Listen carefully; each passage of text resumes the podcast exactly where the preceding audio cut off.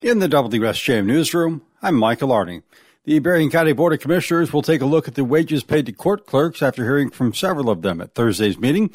During the public comment section of the board's weekly meeting, court workers said some of their pay equals what might be earned at a fast food joint. Other positions are not being filled while the workload increases. Because the pay is low, we have lost employees and have very low numbers of applicants. The criminal traffic court is down half of its clerks.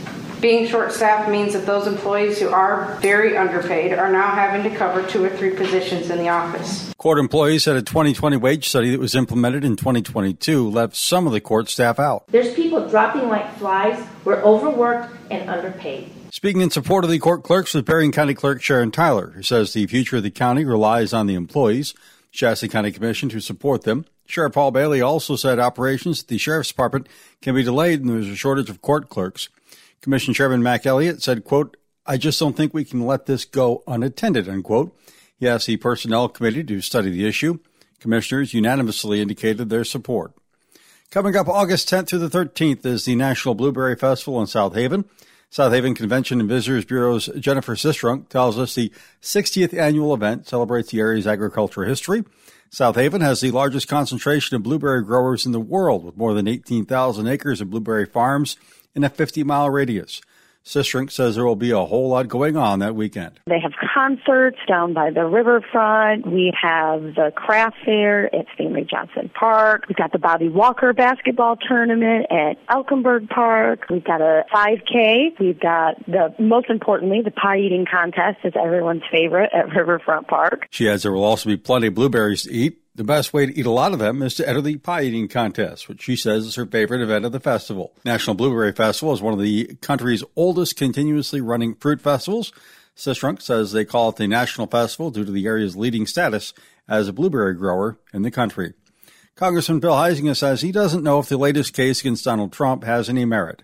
He says he'll wait to see where the facts go.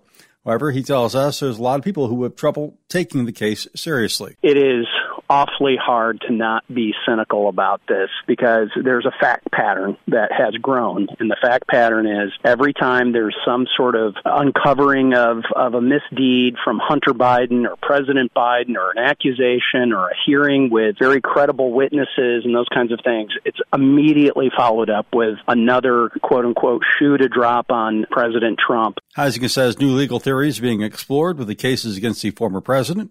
He doesn't believe they'll have any effect on Trump's electability, saying his popularity only goes up with each new set of charges.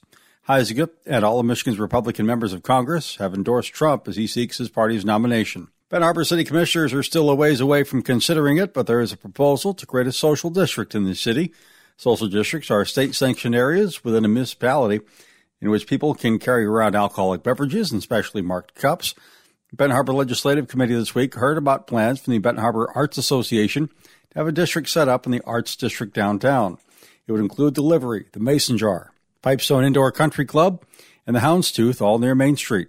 Commissioner Edward Isom says once some questions are answered, he'll back the idea. People want to get out, especially after the pandemic and all that. Our great downtown starting to blossom. So, yeah, I can support this. One question is whether the social district would extend across Main Street to cover the Houndstooth, which is on the south side of it. Most of the proposed district is on the north side of Main Street. Public Safety Director Dan McGinnis suggested that could be a problem because Main Street is a state controlled street, not local. There are also questions about receptacles for discarded cups and setting up a recycling plan for them. The matter was sent back to the Economic and Development Committee for more discussion. Some 350,000 people are expected in Grand Haven over the course of the Grand Haven Coast Guard Festival.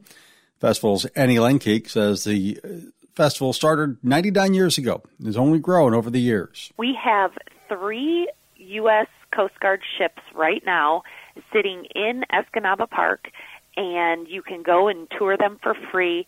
We're hopeful that we have one Canadian ship coming on Friday. She says there will be a national memorial service to honor those killed in the line of duty from the Coast Guard. In the WSJM newsroom, I'm Michael Arning.